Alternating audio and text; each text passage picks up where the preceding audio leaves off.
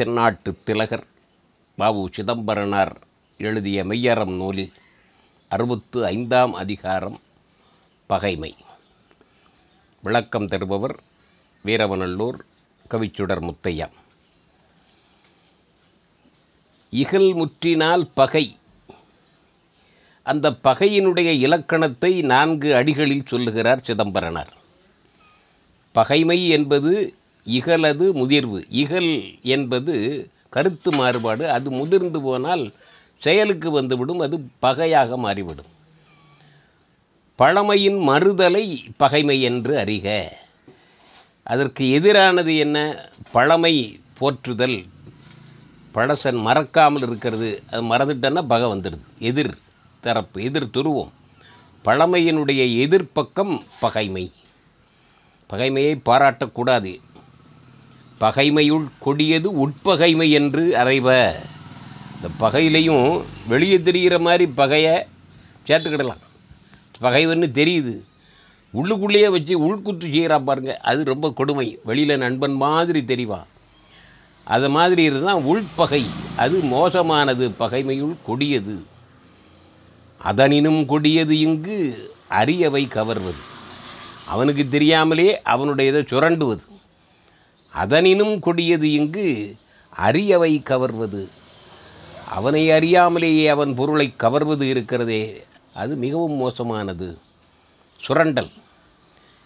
இது பகைமையினுடைய இலக்கணத்தை நான்கு அடிகளில் சொன்னார். அதனால் வரும் கேட்டினை கேள்விகளாகவே கேட்டு நீங்களே பகைமையை தள்ள வேண்டுமா கொள்ள வேண்டுமா என்பதை முடிவு செய்து கொள்ளுங்கள் என்று அருமையாக சொல்கிறார். பகைமை உட்கொள உட்கொளல் தகைமையன்று என்ப.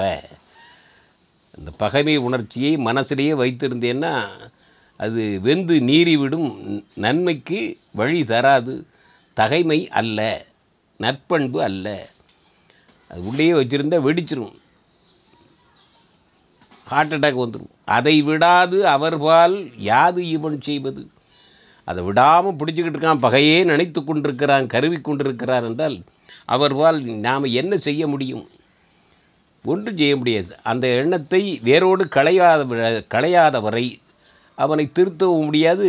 நாம் வருத்தப்பட்டுக்கிட்டே இருக்க வேண்டியது அன்பு பாராட்டி அவ பாராட்டிய அவரை வளர்ப்பதோ அந்த பகைமை உள்ளவர்கிட்ட நாம் அன்பு பாராட்டி அவரை வளர்க்க முடியுமா? மேலும் பகையை வளர்க்க முடியுமா? பகையை நீக்க முடியுமா? முடியாது. ஈகை என்றவர் கரத்து இன்னுயிர் விடுப்பதோ அவனே வாங்கணுன்னு வந்தவன் அவனுக்கு நேர் பகையாகி நம்முடைய உயிரையே விட்டு விடுதா தன்னுடைய உயிரையே விட்டுவிடக்கூடிய அளவிற்கு அந்த பகையை வளர்க்க வேண்டுமா? அறம் என எண்ணி துறவினை கொள்வதோ? இதுதான் நான் செய்வதுதான் சரி என்றிருப்பான் பகை வளர்ப்பவன் என்பவன். தன்னுடைய செயல்தான் சரி என்று சாதிப்பான். அறம் என எண்ணி துறவினை கொள்வதோ? இந்த பகைமையை வளர்த்து கொண்டே போவதா? தம் ஆறுயிரை தாம் அழித்து ஒழிவதோ? தன்னுடைய உயிருக்கு கேட்டினை தானே செய்து கொள்ளுவது தன் தலையில் தானே மண்ணை வாரி போடுவது. இது போன்றதுதான் பகைமை. அந்த பகைமையை வளர்க்கவே கூடாது என்பதை கேள்வி வாயிலாகவே கேட்டு கேட்டு பகைமையை நீக்குங்கள். அது உள்ளத்திலே நீர்பூத்த நெருப்பாக இருந்தால் அது மனத்திலே உள்ளது உடலுக்கும் நோயாக மாறிவிடும். அது ஒரு புற்றுநோய் மாதிரி. பகைமையை நன்மை செய்து மாற்ற வேண்டும். அப்படி இல்லாவிட்டால் விலகியாவது இருக்க வேண்டும். நட்பு நன்றாக இருத்தல் பகைமை நேர் எதிரி ரெண்டும் இல்லாதது நொதுமல் என்று ஒரு நிலை. பகைமையை வளர்க்காமல் குறைப்பதற்கு இந்த மதிர்மேல் பூனையாவது இருந்து நொதுமலாகவது இருக்கலாம். நட்பு இருந்தால் நல்லது பகை கூடாது பகையை தவிர்க்க முடியல நடுநிலையோடாவது இருந்து விடலாம். ஆகவே பகைமை எந்த காலத்திலும் நம்முடைய உயிருக்கு ஆக்கம் தராது நன்மையும் தராது.